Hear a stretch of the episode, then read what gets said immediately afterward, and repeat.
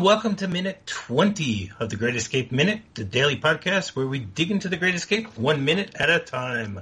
I'm Rob, and once again, Tom is still, he will be out and be able to join us again uh, on Monday. But uh, joining me to finish off the week today is Todd Liebenow of the Forgotten Filmcast. Welcome back, Todd. Absolutely. All right, I've been having a lot of fun this week. Hopefully you have too. Hopefully all of our listeners also have been enjoying it. That's important. Yeah, hopefully. All right, so episode uh, 20 starts off with Hilts still screaming, don't shoot, and uh, talking back to Von Luger.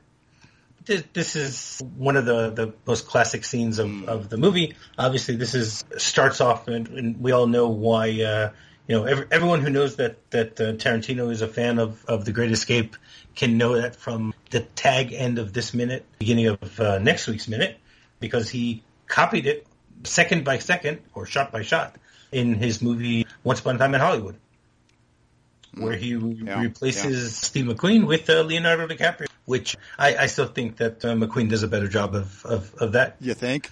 As much as I like, as much as I like DiCaprio, but uh, you know, Well, I mean, th- this is one of those scenes that is, is one where you just go, McQueen's so cool. You know, I mean, you know, it, it's kind of cliche. It's cool, but uh, you know, you watch the scene and you go, man, Steve McQueen is cool. You know?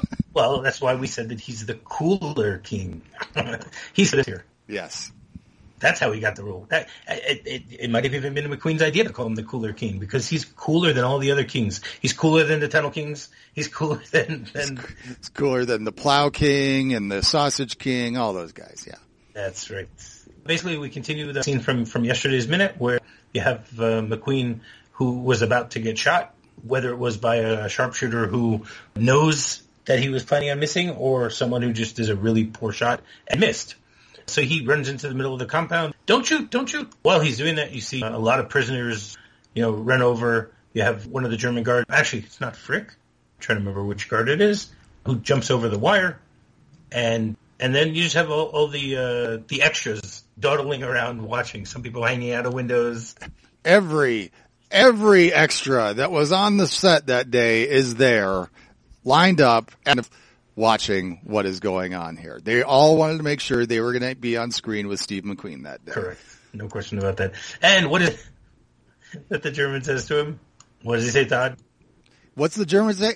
Oh, well, are are you talking about just basically why did you go over the wire? Which they all say like 20 times. And It's like every German has to come in and say, why did you go over the wire?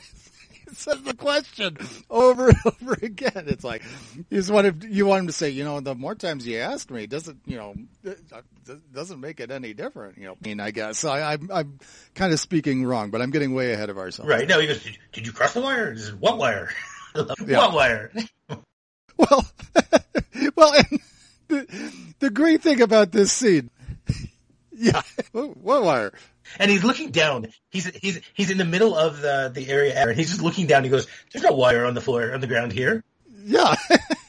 well, and, and I mean, one of the things I love about this whole scene is that McQueen, it's like, he's, he's acting like a six year old through half of it, you know, cause, you know, you know, what wire? Uh, That's something like a kid would say. Or, you know, why did you go over the wire? Well, my baseball. I mean, how am I supposed to get my baseball? It's my baseball. I mean, this is the type of things that, that, you know, five year olds say, you know, where they, they go down like they're playing baseball or something. They start talking about, I don't know, like that house down at the end of the block or something. And, you know, oh, you know, there's, there's a, It's an haunted house. there's an old guy that lives in that house. It's a haunted house and, and he kills and eats kids, you know, and stuff like that when they over his fence and they go, no, no, that, you know, but my baseball, I had to go get it. Right, right, exactly. So, you know, they dare the kid to throw his baseball over or something like that. You know, I mean, it, it's kind of that line of thinking going on here, but it's great.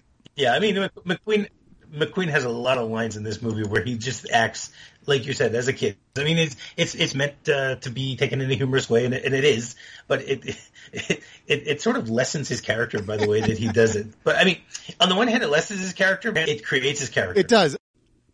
For for for those of us who've seen this movie so many times, I couldn't expect him to to respond in any other way. Yeah, I mean, I, I guess you're right on both fronts. You know, if you say lessons because it makes you initially think like, oh, this guy's, you know, kind of kind of a, an idiot or whatever. But then at the same time, he's just he's just trying to mess with them. You know, he's he knows what he's doing here. He's just toying with them. So it, it just kind of ups that cool for him. But you know, I get why you know he's so concerned with the baseball. I mean, of course, the baseball plays a role Yes. throughout the film. Yes. You know, uh, but I mean, baseball is a valuable thing. I mean, you know, I mean, I, I, I know we grew up in similar eras. I don't know if you were like me out in the, out in the street playing baseball on a street that ended in a cul-de-sac. So we played baseball in the street all the time. Right. No, we, we, we did play. There were there were times when we played baseball on the, on the street. I mean, in school, that's what we would do. You know, during during Yeah. recess, we would also play baseball and stuff like that. Know, I I'd, Uh-huh. I'd have friends come over and we'd play in our front yard. You know, baseball and stuff like that. Right. And we, we used to, Not not not nine versus nine, but yeah. no, absolutely. No, we never had enough for a full thing. And, you know, we used a tennis ball as opposed to a baseball because we were out there where if you hit the ball hard enough, you could most definitely yeah. hit a window or something like that, you know, so we were, you know, cutting back on any possibilities of a problem there. So we, we didn't use an actual baseball. We used the tennis ball, but The tennis ball you still can take out. Uh, depends on how hard you hit it. We we would actually always try and face away from from the from the house, you know, that type of thing, to to lessen the the, the possibility. you still could. Depends on how hard you hit it. See, we see that because if we hit the away from the houses, the on the other side of the cul-de-sac. The reason our street ended in a cul-de-sac was there was a parking lot on the other side for an apartment complex, and then just uh, you know like 20 feet beyond that was one of the busier streets in our neighborhood. So if we hit the ball that direction, pick. So we had to hit down the other way towards the houses. And, you know, we were, we were not that powerful. So, you know, us getting the distance of the houses was generally, so it wasn't too much of a concern. But, I mean, ultimately what I'm getting at here is that the, the tennis ball, our de facto baseball, was a valuable thing. You didn't want to lose the ball because we only had one or two of them, you know, and if you lost the ball, it's just like in the sandlot, you know, when we're over the fence and they're all bummed because, you know, they can't play anymore that day and they don't have any money to get another ball. That's legit, man. That happened to us. If you lost the ball, Right. the day was ruined. Continue on until you could get, you know, scrounge up some money and get down to the, the drugstore or whatever and get a new ball. Um, so I get why Steve McQueen doesn't want to lose his ball. Yeah, especially since as we, we mentioned earlier in this week, you know, he, he jumped out of his plane and the first thing he grabbed, you know, mitt. and the mitt. And the mitt. The guy next to him grabbed the trombone and the trombone doubled as the bat. They could use that. I mean, you know, it, but you know, they're in a prison camp, so they make it work. Very true. Um, uh, I always find it funny that, that if this ball was so important to him, why would he roll it? Uh, obviously, he wants to escape also. but if he loses this ball, you know, if, what, what if it were to go through the wire? What if he rolled it and it went to the other end? That's the thing. like, oh crap, how am I supposed to get it? It's not like a solid fence. It's just like, you know, like chicken, isn't it? I mean, it's, it's got holes in it. So if he rolled the ball and didn't roll it just right, it would have gone right through and it's on the other side. And then what's he going to do? Go, go, you know, climb all the way over the fence and be like, well, but my ball, I mean, come on, you got to let me get the ball. I, I think it has a lot to do with you know he's able to just get the, the, the ball into the right place. You know, it reminds me of reminds me of uh, you know River Phoenix's uh, line from from Stand by Me. That's right. Because, uh, Chris Chambers never misses, Yes. Even when the ladies leave the toilet seat down. yeah. So Steve McQueen, So Steve McQueen he has the misses. coolness factor that just makes it so he can roll the ball just right. It's going to stop precisely right at the edge of the wall of the fence where he needs sense. That that works. Of course, of course. And then, so continuing with with this this uh, silly argument, what wire? This wire, the warning wire. And he points to the, you know, the, the German takes him seriously. He's like, what wire? He said, what do you mean, what wire? The wire over here. Not. but again, this could also be a translation issue that the German didn't know enough. You know, does, doesn't really know enough English. Uh, maybe he's saying to himself, "Did I say the wrong word?" That, that wire really is like a safety issue, isn't it? I mean, you know, it's this wire that's just what, you know, a few inches off the ground. You know, I mean, what, what if you are just walking along, you're not paying attention, you know, you're tossing your ball up in the air or, you know, you're, you're, uh, just walking along, you know, daydreaming, whatever, you trip over that wire, you know, then, you know, you, you maybe twist your ankle, you maybe get shot come side of the wire. I mean, you know, that's a lawsuit Uh, yeah, happen. yeah. I hope to have enough insurance. um, and then he goes on to tell him that he has to add that that it's forbidden to cross it. You should already know that. Okay, and what do you mean? How should he already know that? He just got to this. camp. Did they did they give everyone a, a list of rules, or did they basically assume that that from the previous camp you should know that? I was going to say, he's been in other camps, so, you know, it's, it's one of those rules that applies, applies to all these But how does the guard know that? They've got does the those know? yearbooks, remember? Ah, you know, true. and, and under Steve McQueen's name, under his picture, it lists, you know, uh, you know, favorite hobbies, Hobbies. likes to cross the line of death, you know, so. Exactly, the wire of death. And so then he then he just well, Dan, my baseball ran ro- rolled over there.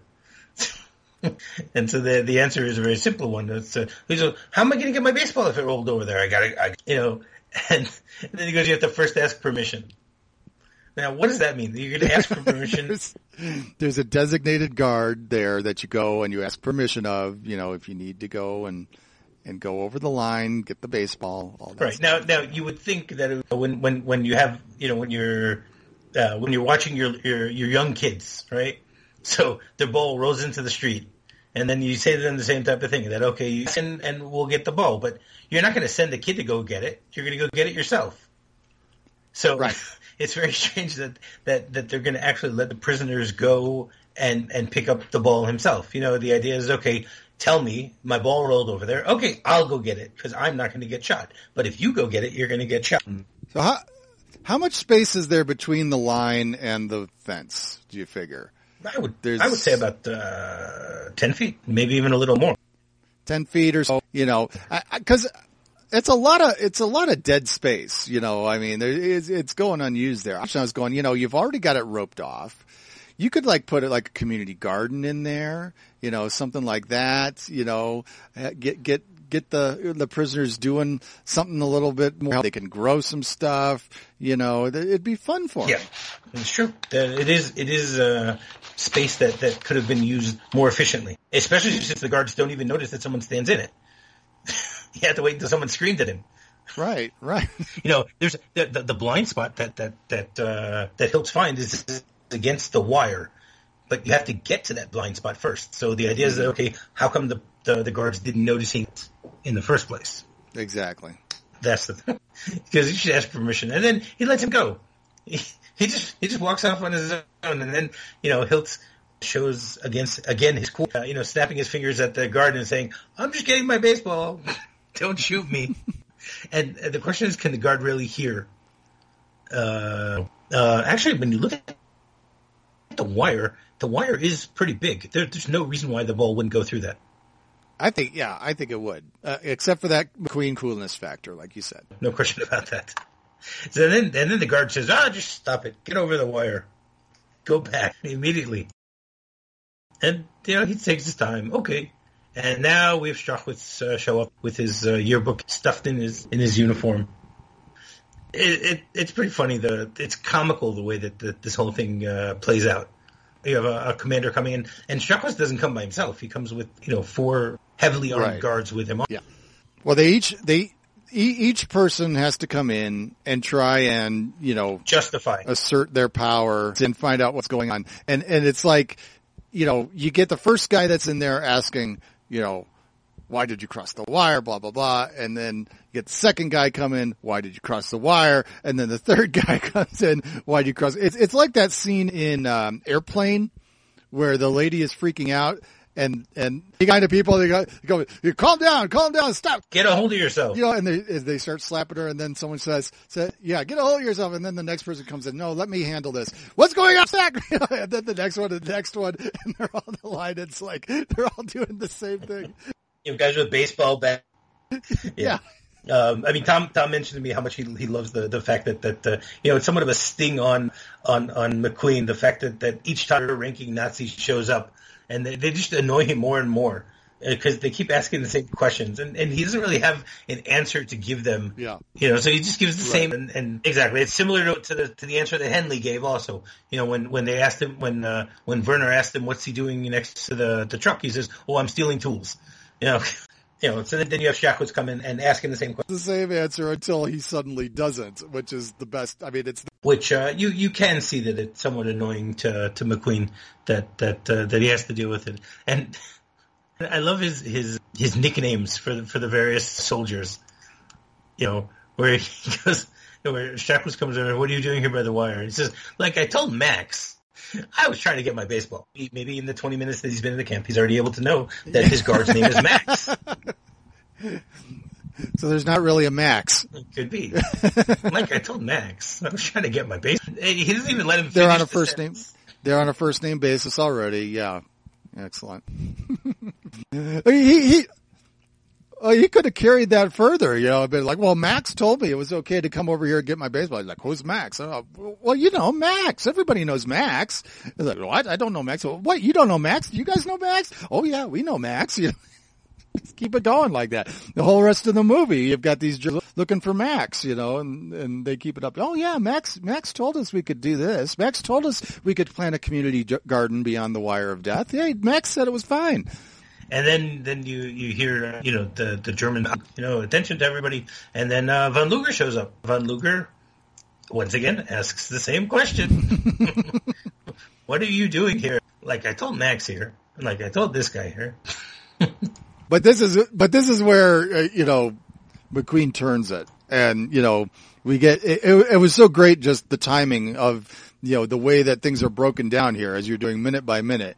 And this minute ends right as the stinger on this scene. You know, he gives, gives that moment where he just says, ah, the heck with it. And says, yeah, I'm trying to, trying to break through your fence. And then, then it ended and it was like, oh, that's perfect. Exactly. He, he's, he's, he, he's, I was trying to cut through the wire. Yeah. That's what it comes down to. It's like, you know what? I'm just annoyed trying, telling everybody the same thing. Like I told Max here, like I told this guy. You know, you know what? I was just trying to escape. yeah. Max said it was fine to try and escape. I mean, come on. What's very interesting is the original script is very different in this point. Yeah. So are you saying McQueen improvised this moment here? Um, I don't know if he improvised it because the, the script adds a whole other aspect to to why uh, McQueen ends up going into the cooler at this point. Okay. Basically, you have the whole scene where he's he throws the baseball and then nothing happens to him at that point. And then uh, they show that the Queen actually hides under a truck. He climbs under a truck and hangs on. And Strachwitz notices this and he gets really pissed. So what he does is he gets into the truck and starts driving it over tree stumps to try to to try to try to uh, bang him off. It does anything to Steve McQueen. I mean, come on. Exactly. I'll, I'll just quickly read it because it's, it's pretty funny. It says, Jacquet says that he's not going to take any action against uh, anyone. Uh, this is the first day here, and there's been much stupidity and carelessness on both sides. And then it shows that uh, during all of this, Hilts has sneaked to a truck where he now hangs spread-eagled underneath by his hands and toes hooked into the lower. So then uh, Strachwitz turns away from Ives and the others as they exit and goes grimly to the truck under which Hilts is hanging. He orders the driver out with a gesture and takes his place at the wheel. The truck in reverse backs it into the camp, then slams it into gear and races into, into the tree trunk studded Appel area. The others watch in horror as Strachwitz drives the truck across the stumps. Hilts flattens himself upward to his utmost as the stumps go by him by fractions of an inch. But he doesn't let go or cry out. Strack for a moment. Underneath the truck, Hilts's face is grim, but he doesn't budge. Strachwitz's face flushes with anger and slams the truck into gear again. He try, he takes off. This time, violent truck over the highest stumps. Finally, he stops, beaten in his attempt to make Hiltz give in. He gets out and stands by the truck. And then, and then it shows that, that then says I, they, they clo- a close up of Ives, who gives Strachwitz a lied derisive bird, which I'm not sure if they're referring there to, uh, you know, his, Uh-huh. his raspberry that he gives him, or if he actually Yeah. is giving him the finger at this point. I don't know if in a movie in the 60s that's what they would. So then it says Strachwitz reacts to and notes Ives out of the corner of his eye, traits on the truck on the truck, and he goes and then Strachwitz screams, "You may come out now, Hilts." Hilts emerges and faces Strachwitz, his eyes cold with, cold with hatred as Fairburge. Uh, Hilts lifts up the tab of the collar of his shirt. Under it, as we, as is often done by Americans in combat, is his insignia of rank. It's Captain Hilts. So they, they, they sort of change things a little bit. I, I actually am curious to know whether this is something that uh, you know McQueen preferred. You know, that I'd rather you know sass off in this way as opposed to uh, Yeah. you know being being dragged under a truck. It, it still says a lot. You know, they break this up and they change things That's- a little bit. That's really interesting. Uh, There's two things that, that went through my mind as you were reading that. One is I thought this sounds like a really difficult scene to try and pull off, um, especially given the time that this movie was made. It's just uh, be difficult to shoot, difficult to edit, uh, and I wondered if that might be part of why we didn't get that scene. The other thing that struck me as you were reading it, we were Tino earlier, I thought that reads like a very Tarantino type of scene. Completely, no question about it. I mean, because the, the script also has in a previous scene the whole idea of of Hilts still throwing his baseball. Because basically, he's just told to to uh, stop this nonsense and get over the wire, or you'll be killed instantly. Okay, okay, and that's it. You know, he doesn't have the whole back and forth. They they truncated this this uh, the interactions between the two of them by doing it this way. But uh, obviously, you know, I, I think that the way they filmed it works better. It, yeah. you know, because as you said, it, it would add a Tarantino-esque look to the whole thing, which uh, I don't know if that would work as well. I, I, I definitely like the way it is in the film. I don't know that I would change it, but there's also a part of me that would really like to jump into the multiverse, that version play out as well. well, it's it's too bad that Tarantino didn't do that in uh, Once Upon a Time in Hollywood. yeah. Yeah. Why not? Yeah. All right. Well, you have anything else to, to about this minute, Todd? I don't want to risk, uh, you know, getting shot by the guards up in the tower. So, you know, I, I think we're good. No, there anything else you want to start movie? Uh, no, uh, well, I mean, it, it, it's a great movie. I mean, this was great to, to get to talk about this one, uh, small chunk of it in detail here. But, um, yeah, I mean, for, for folks that are, are listening to this podcast who, uh, if you haven't seen the movie yet, I don't know why you're listening. You know, you should watch the movie, but, um, you know, if you, if you, haven't seen The Great Escape, see The Great Escape. It it, it is a wonderful movie. Um, like I said on one of the previous installs, my family recently, my two kids are both uh, young adults, uh, you know, at this point, but all throughout their their lives, there's been certain movies that I kind of had a mental list of that I was like, I'm, I want my kids to watch that movie with me someday. You know, things that were this were things like uh, Planet of the Apes and Godzilla and um, oh, I'm trying to think what else. You know, all kinds of movies from the '80s, of course. Um, but The Great Escape is one of the movies that was on that list, and I finally got to watch uh, within the last year, and they really enjoyed it. Um, it's it's a true classic, and uh, Did your wife enjoy it also? oh yes, my wife has watched it many many times. Um, I think Oh, we should have gotten her on here also. Oh yeah, she. I, I think her history with it is that I mean, obviously it's a movie that played on TV a lot during our childhoods, and I'm pretty sure that anytime The Great Escape was on TV, her her dad would watch it, and so she watched it many times when it was on broadcast TV with her folks. So Yeah. All right, great. So you want to once again tell everyone how they can uh, get in t- get in contact with you. Absolutely, yeah. The blog Forgotten Films is at forgottenfilmcast.com. Uh, the podcast is called the Forgotten Filmcast. You can find it everywhere you find podcasts. And then I'm on Twitter at Forgotten Films. That's films with a Z. All right. So while you're going to check out Todd's stuff, you rate, review, and subscribe to to us. Give us good reviews if you if you like what you've been hearing. Through four weeks of this, so we we got another 30 weeks or so to go through. So you know, hang in there. This is going to be a fun ride. We're going to have a, a great time doing this. You can uh, website thegreatescapeminute.com. You can uh, send us an email at thegreatminute at gmail.com. You can write to us by Twitter, Great Escape MXM, or you can come and uh, talk to us in our Facebook group, The Cooler. Hopefully, uh, Tom will be out of the out, out of incarceration next week, and we'll be able to, to join us again. He'll be back here hopefully on Monday. So until Monday, tally ho. Tally ho.